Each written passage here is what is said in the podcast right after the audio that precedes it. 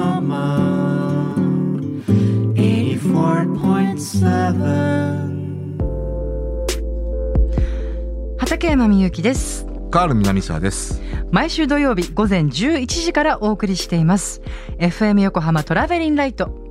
この番組内で毎週いろいろな切り口で洋楽をご紹介しているヒッツボックス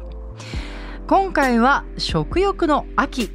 飲食ヒット特集でしたまあま秋といえばね食欲の秋あはい一択なんでしょうけど一 択一択だよねそんなことはないいかや一択でしょとか言一って択なんそんなことないそんなことないんだけど、 ねあのさまざまなねこれまあ結構毎年恒例ですけど芸術はい、まさか今日はうん昆虫食の話からあ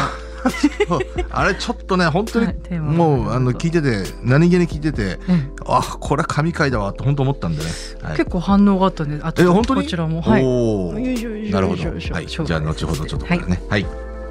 それではこの特集をお送りした後放送で語りきれなかったことをコーナーコメンテーターカール南沢さんに語っていただきます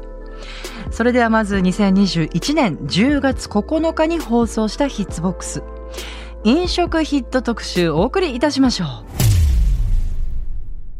う時刻は12時37分 FM 横浜から生放送でお送りしていますトラベリンライトこの時間は60年の歴史の中のポップソングからよりすぐった名曲を様々な切り口でご紹介するヒッツボックス。一曲一曲を詳しくご紹介してくださいます。コーナー、コーナーコメンテーターのカール南沢さんです。こんにちは。はいこんにちはカール南沢です今日も花柄のシャツで、そうですよ。いあ一年中、素敵。花柄のシャツで。そう、そうですね。はい。割と花柄のシャツですね。 そのいつ通りもで。す。はい。あ、だからなんだったわけじゃないんですけど。今日でも秋色な感じで、そうね、長袖のねちょ。っとこうね、うん枯葉チックな、はい。はい。カールさんのファッションチェックでした。はい。えー、 とといいううここととで。で、今日のテーマえは、ー食欲の秋ということでね、飲食ヒットなんですけど、飲食ヒット飲食ね、うん。飲む、食う。はい。これね、あのーそうね、ちょっと印象的なことがあってね、あ、はい。飲食といえばえ、え。キッサンライドのね、は、高橋愛菜ちゃんがはあ3週間ぐらい前だったかな、は。昆虫食やってたんですよ。うわ。まあ、だから広い意味でも飲食じゃないですか。で、これがね、ちょっとね、神回だったんで、うわ、おおお。あのーリ、リポーターのタッツーと一緒にね、はい。罰ゲームだったんですよ。うんうんで、昆虫を食べてたんですけど、まあそれはいいんですけど、うん常々ね、ええマナちゃんとタッツーの間には、非常にこう、愛を感じて、感じてたんですよ。それ、それ別にあの、えい広い意味でのね、うんうんうん師弟愛、あの、師匠と弟子とか、ええ。まあお同じく師弟の、あ、親愛の、姉とい弟とか、ええ。うんまあそういうか、まあか家族愛みたいなもんとかね、はいそういうものを感じててね、それをね、あの非常にこう、感じさせてくれて、昆虫から。なんだかすごい神回だなと思ったんですよ。うーんまあだ からなんだったわけじゃないんですけど、あーちなみに、その、な、何の虫食べたんですかあ、そう、わかんない。あそこまではおわか全んくない覚えてない。おお。はいおお。でもまあみ未来のね、はいあのー重要なタンパク質重要な、ってそう言いますそもう、んね。らしいんでね。ですよね。うんはい。お肉とかも値上げくしくも買えない先から週だったかな、はいあの、ワッチの橋口さんもそれを指摘ししてましたけどね。あそうですかの愛を感じるっていうね。え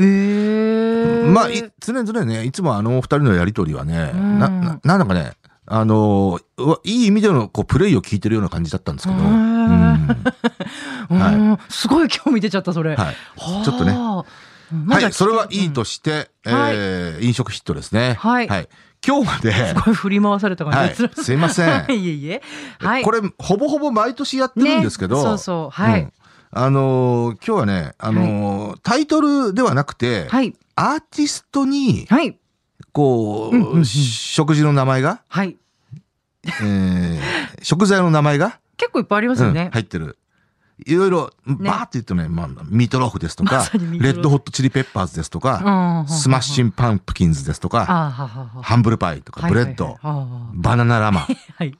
リールビッグフィッシュ、等々等々、えーいますが、はいこれあの、結構いっぱいそううーんとちょっと前のヒッツボックス、いレコード万歳の時か、はいあのー、ハイエナジーの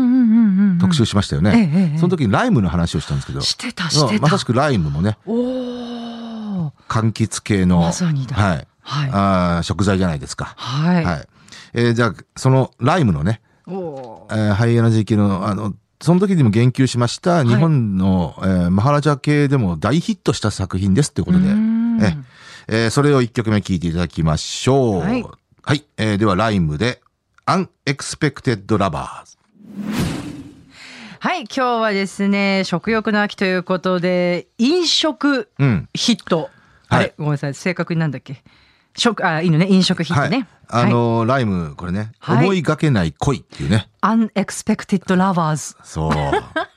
これがマハラジャでよくかかってたんですよ。あうーんかかってそう。はいはい。えー、ということで、はい。話は変わりますけど、ええ。畠山さん魚介類好き、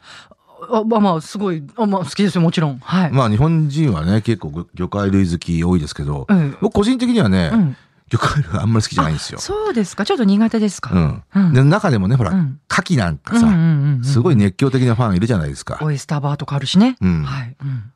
まあ僕もねうんあのー、1回目の新婚旅行で行ったオーストラリアで食べた牡蠣とか、うんすごく印象に残ってますけど ね。あの印象に残ってるけど、何、おい、おいしくは、おいしいくやいや美味しかったですよ。でももほら大量にはねやっぱりね。ああのーある日ねー、はい。某先輩がね、ええバイト時代の先輩なんですけど、はい。一生先輩じゃないですか。あー、で、同じくバイトしてた、あの、同輩と、はい。おう南さんお前牡蠣好きかって言われて、オイスターバー行くぞって言われうて、ん断れなくて、まあね。で、勝手に僕、僕、僕らうん、オイスター好きだと思ってて、あーうんもう、牡蠣三昧ですよ。あー、それちはょ、もう。ちょっと、ちょっと厳しかったな。ああ、そういうね。うんまあ、そんなこんなもありますけど、私はね、牡蠣大好物。ああそうねだったのも当一般的にたはっそちうゃだよってねから。ああ当たったらねまあまあ、いろいろね。うんででオイスターとはいいはうあうん言葉の入ったオイスターという言葉が入ってバンドがある。はいブルーオイスターカルトええアメリカのヘビーロックバンドなんですけど、へうんーあのー結構60年代終盤ぐらいからはい。活動していて、ええブルーオイスターカルトって名乗ったのは70年代入ってからだと思うんですけどこの名前もまたなんか。かっこいいでしょうんかかっこいい。青い牡蠣のカルト集団みたいな。ねえうんうわえーどういうバーンドえっとねでもねヘビーメタルまあヘビーロックの,、ええあの創世紀からこう影響を与えていたバンドなんですよ。ええそうなんだ。そうだからアメリカ側からね。へえ。うんはい。でまああのブリティッシュの匂いもね非常にするグループなんですけど、うーんまああのトップ40ヒットが2曲あるんですよね。あら、はい。うんう、んうんで1曲は「ザ・リーパー」っていう曲は、はいあのーこのヒッツボックスもかつてもう数年前ですけどかけたことあるんですよ。リーパー。うーん哀愁の、えーこれはまあ本当いい曲だったんですけ ど、ああ、そうですか。はいそんなパッと浮かばない今日はそのもう一曲の方のトップ40ヒットをね、おはい。えええーはいかけようと思います。はいえー1981年に、うん。えー当時のヒットチャートで最高位40位っていうね、うんええはいただこれがまたね、あの、なんていうのかな、こう、ガレージロック集、インディーロック集漂うんだけど、非常にこう、哀愁の漂う、へえ。ん哀愁漂っちゃうんだ。ブルーオイスターカルトらしい作品ですね。すごい気になるな、この名前。はい。はい。えーということで聞いていただきましょう。ブルーオイスターカルトで、バーニングフォーユー。はい、お送りしました。ブルーオイスターカルトで、いいねバーニングブルーフオイスタォーカルトーユー。 はい。えー、そうですね。はい。アメリカのロックバンドですよ。うん、うん、うん。あ、でも、だんだんか、しゅ、あの、哀愁漂うとだんだん分かってきました。ううんん。はい。えー、ということでね、はい。次はね、はい。甘い系。甘い系う。ん甘い系も、例えばほら、クリームなんてね、甘甘い系じゃないい。ですか。 はい。まあ、かなりのヘビーロックです けど、クリームはねう。ん、えっと、あとね、チョコレートジャムカンパニーっていうファンクバンドもいたしうん。、へーオランジュース・ジョーンズとかあーね。はいはいはいはい。あと、バニラ系ね、バニラファッジ、バニラファチ。バニラアはいイス。あ、そうですね。うん。オレンジジュース。そう、80年代初頭にね、えー例えばオレンジジュースとかフルーツケーキといったバンドも思い出したりするんですけど、つけ焼きはその頃の、はい。あーこうまあ、イギリス系のね、80年代のアダバナ的なグループだった、ほう。えー私はなんと言ってもね、ストロベリースイッチブレイドを思い出すんですよ。へーうん。いや、結構ね、うん。あ多分ね、50代以上の、はいあーこの洋楽を聴いていた方にとってはね、ええうわ、懐かしい名前だっああって思う方が多々いらっしゃると思うんですけどね。ん。あのーふえっとね、イギリスの、はい。えー二人組の女の子グループなんですよ。だからまああ、早かったパフィーみたいな感じかな。はうん、 ドット柄のちょっとキッチュな感じのフああ、そうなんだ。ァッションに耳を身を包んで、ンまあ、結構脱力系のあ歌声でまさにパフィーっぽい。うんで当当時ね、はいあの特に80年前後って、まあ、キャンディーポップイギリスから発生されたキャンディーポップとかねはははえーあとは、まあ、60年代いわゆるオールディーズ系のは衣い装をまとったような、えーそれでだけど80年代的なうんあのアプローチで、はい。えーオールディーズ風なうんアーティストも結構出て、ねまあ最も成功したのはトレイシー・ウルマンあたりかなと思うんですけど、うん。まあそんなところを通過した感じで出てきたようなはいグループなんですけど、はい。結構ね日本で人気あったんですよ。へーまあイギリスでも今からかける曲はイギリスであのトップ10ヒットになったんですけど、はい。日本でも結構ヒットした結構こうファッションなんかも、含めてああ、そう。んうん。多分ね女性人気の方が強かったんじゃないかなとは思いますけど、へえ。はい。これはでもねよくよく聞くといい曲なんですよ。あら。うんえーということで聞いていただきましょう、はいえーストロベリースイッチブレイドで「Since Yesterday」。あれこれ非常にいいいいですね曲ですね、うんアレンジもなんか人気あったんですよ。好き俺だな二人のイエスタデイっていう。へー日本語タイトルであ日本語タイトルもあるんですね、はい。えーストロベリースイッチブブライド。レイドはい。で「Since Yesterday」という曲をねお届けいたしましはたいけれイどギリスでもね、トップ10、最、イギリスのチャートで最高位5位っていうね。へーまあ、これ唯一のヒットソングですけどね、イギリスでは。あそうなんですか、、はいやおよかった 知らなかった全然へえはい今日はですね、えー食欲の秋ということで、飲食ヒットねお届けこれはあの、いたしまだしたまだ、あの、ネタはたくさんあと2、30年は続けられますんで、安心しましたはい、毎年やりましょう。心強いです さあいかがでしたでしょうか、はいあのーはい放送前からね、はい結構、うんお便りいただいてて、ええあそうですか大磯カーボーイさん。あいつもありがとうございます飲食ヒットとても面白い企画ですねって、うんうんあの大磯カーボーイさんが、えーう浮かべるはい曲をいくつかこう羅列してるんですけど、んうんまあ結構あ結構たマくニさアッんクなああうんマニアックなんだでアーティスト名だったらっていうんで、はいこれは僕が大体挙げてたのと一致するんですけどへーブレッドクリームハンブルパイはいバニラファッジ、うん、まさに本当だ。 えーレッドホットチリペッパーズ、はい。えークランベリーズああ、等々を挙げてますね。はいはいはいはいはいそっかそっかえーあと中中野三田さんはい。えー飲食ヒットソング「スザンヌ・ベガのトムズ・ダイナー」しか浮かばないですああ、それもそうなるのあかこれはでもひねってるなと思っておーほうほうほうほどうしてもねあのね食食材というかそういう方に食べるものに関して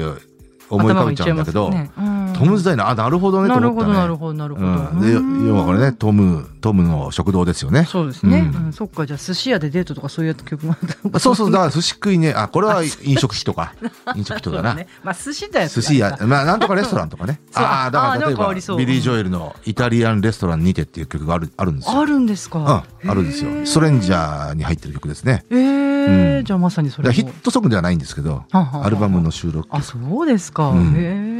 え、広がりますね。あとは、はいえーっと、飲食で言うと、はい。えーあ、これは全部あれだ。マナちゃん、えあキスキスアンライドのやつか。そうそう今日ねコーナー始まってすぐね、飲食あ飲食あ階段風景さんね。ストロベリースイッチブロブレイド懐かしいっていうね。あおっしゃってくださってます、うんはいあははあと、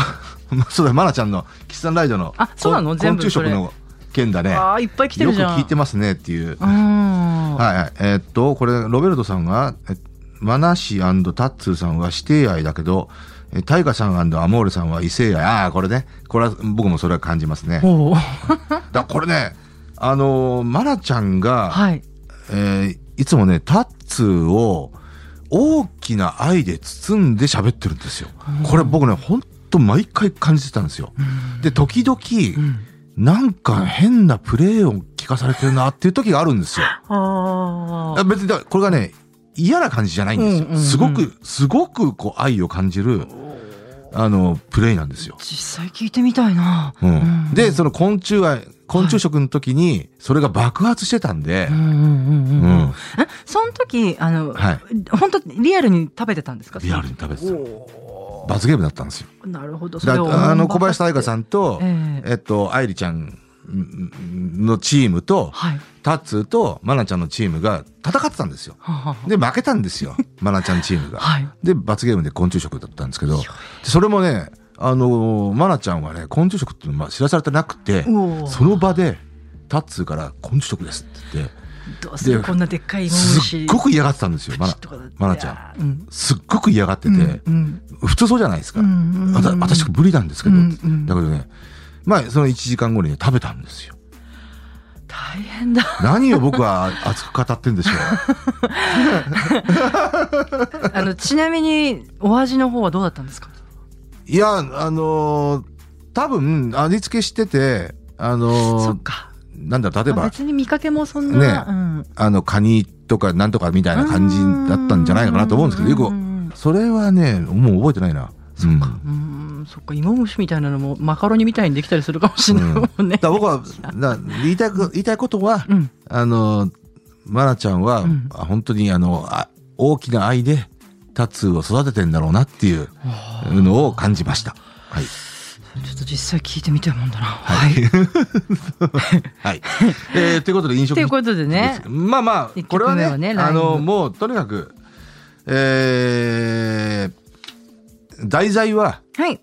もう向こう30年ぐらいありますんで、はいはいはいもう気持ちを強く持って、うん、このでこれ来年からも今日みたいにねはいアーティスト名にまで広げたんだったら、はいあのもっともっとありますよ、ですねきっとね、うん、うんうんねそうんうでましてやそうあのトムズ・ダイナーみたいシにチュエーションとかにねね、うん、あのそこまで広げるんだったらはいはいはいさらに広がるんだろうそうかなもしれないうんうんねはい私はあの二人のイエスタで、ああスいやーすごスいトロベリースイッチブレイドね、はい、うん、うん、なんかカバーしてる人とかいないのかななんかこうカバーしたいくやなるようなこれはねいい曲うん当時日本人でカバーしてた人がいたんじゃないかなうんちょっと記憶が曖昧ですけどうん、なんかちょっと興味あるうん二人のイエスタで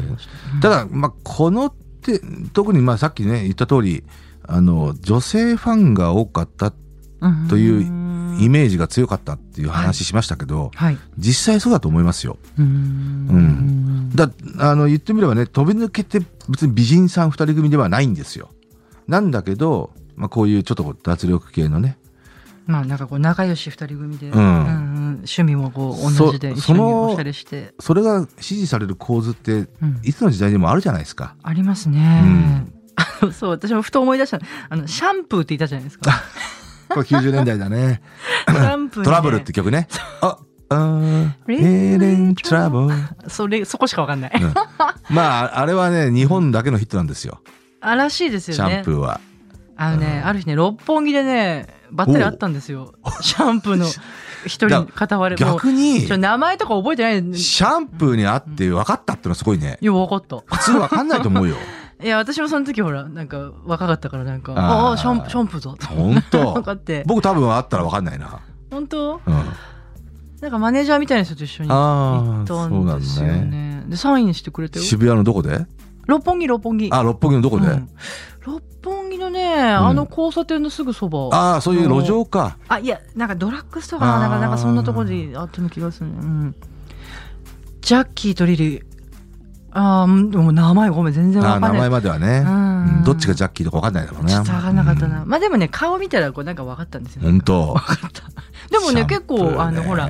ちょっとな生意気そうな感じで映ってたじゃないですかうん、でもまあそういう演出だろうけどね。うん、いやすごいこう感じよくサインしてくれてあそううん、なんか本に私書いてもらったんだよなあの 本どこ行っちゃったかなあそうなの。だかそうですよらまあうん90年代そうそういったねいわゆるあれも脱力系ですよねまあ ねちょっともう脱力っつうかうんあの日本独自の生意気な。日本独自のあのうん一発ヒット系のやつってまあまあね。ね。まあね東芝 EMI が本当得意だったんですけどシャンプーもそうなんですよそうなんだあと「ミーマイ」とかねああ、「いたドゥいビた。ドゥドゥビドゥビ」ああ、いたいパた。ッパラッパッパラパッパッパッててててててててやいってね、いたいたう。ん、ああいうあの手のやつねそうか、年は家前だったんだ。年上夢だったんですよ、はい、プロモーションしてた面々の顔が浮かびますけど、はい、私もいろんな方のお顔が今ちょっとよぎりました。走馬灯のように。はい。えーそうだからスイストロベリースイッチブレイドはね、はいカルト的な人気あったんですよあ、ちょっとわかるな。ううんんうんうんうんうん。ね。だからだまさしくね僕の妹とかねはい。あの本当にハマってたせ世代でもあるし、ええ好きだっていうね話をね、ううんうんんあーはあはあはああー、ちょっとわかる気がしますね。はいいやー、そしてもう秋も深まってきて。秋も深まってきてまあまあまあ深まりつドつラマあのる展ね開も。 10月クールが始まってのんちゃん入ってくるのかなのんちゃん、あ、うんのんちゃんも強制的に。まあでもまだ ね10月クール始まってないものも多いんで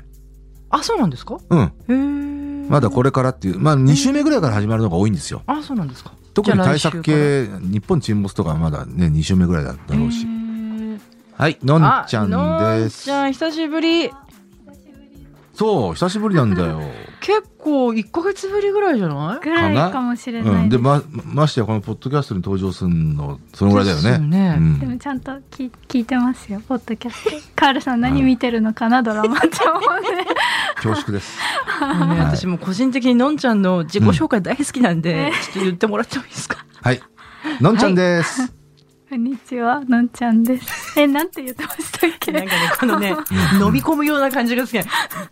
なんか好きなんだよね。そうこだうね前に出てるっていうよりは、こう、なんか飲み込むような、あーこなうる。ほどよろしくお願いします確かあにの はい10月クール、まあまあ9月あの7月クールのあの振り返りはまあまあもういいとして、はい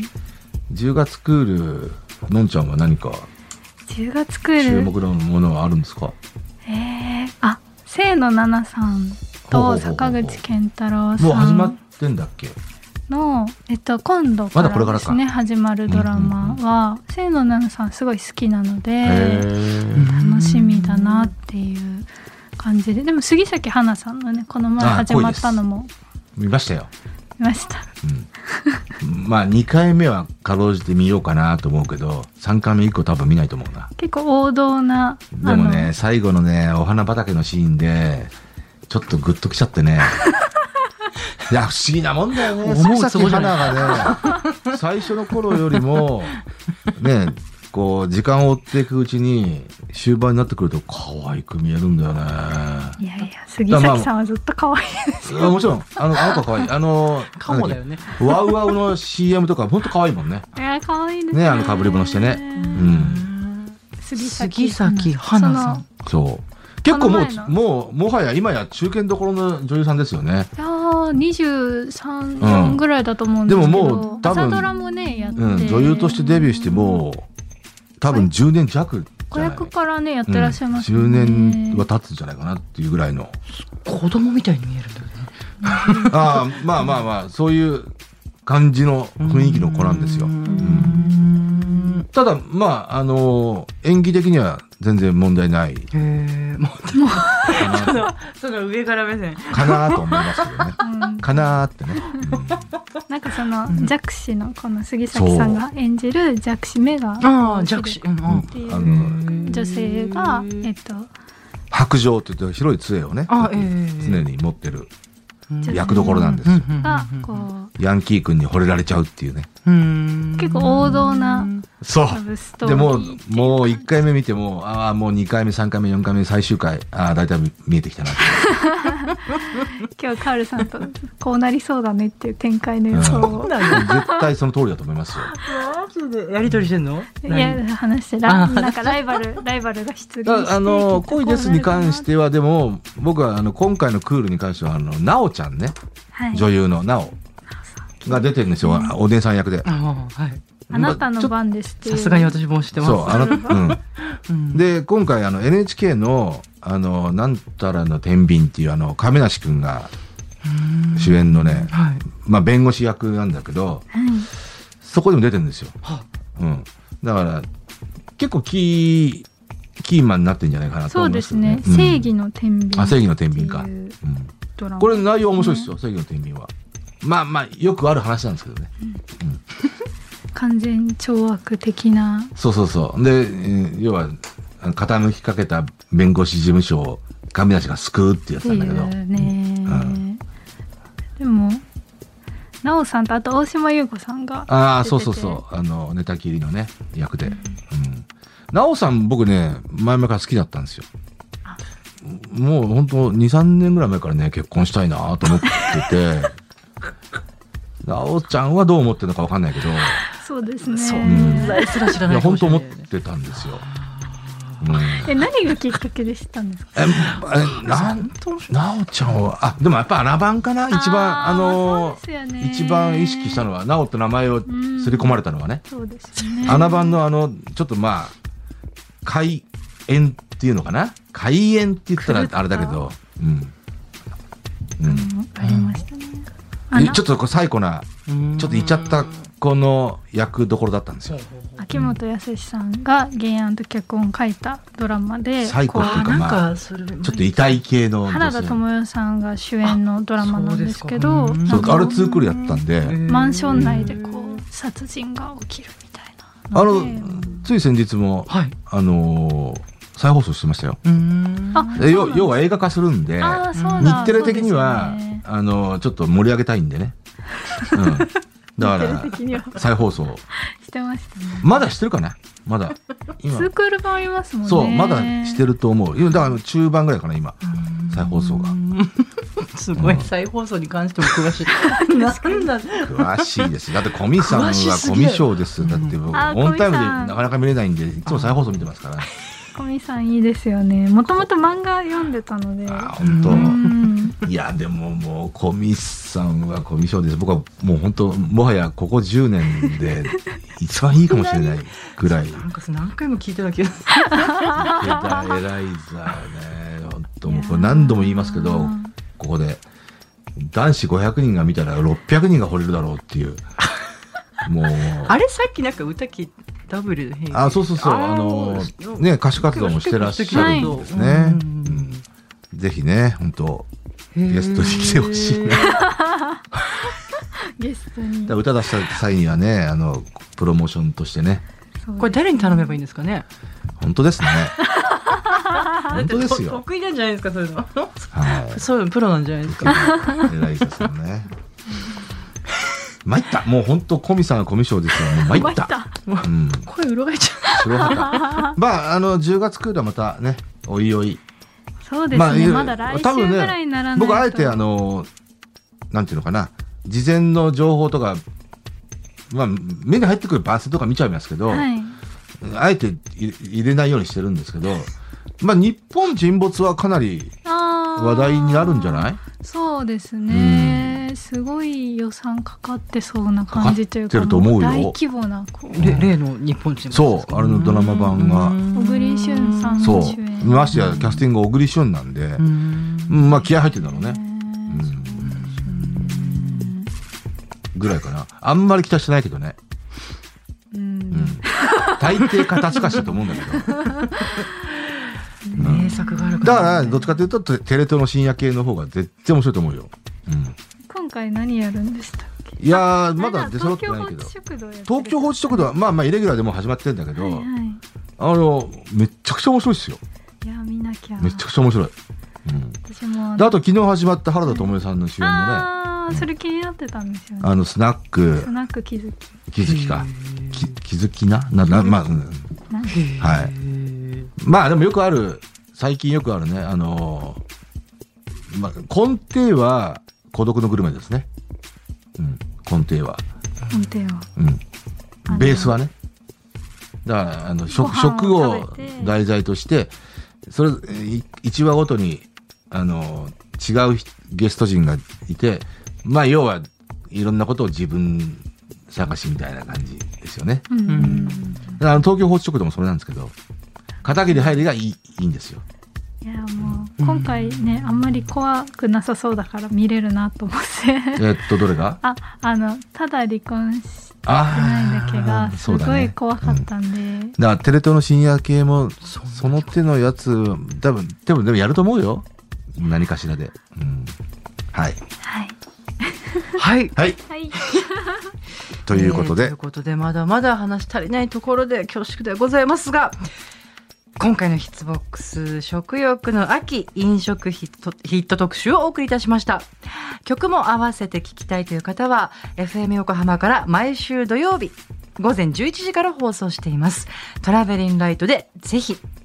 このエピソードの説明欄にラジコのリンクがあるのでそこから飛んでぜひチェックしてみてください、えーそれでは畠山みゆきとカール南沢とのんちゃんでしたありがとうございました。ありがとうございましたさようならまたね。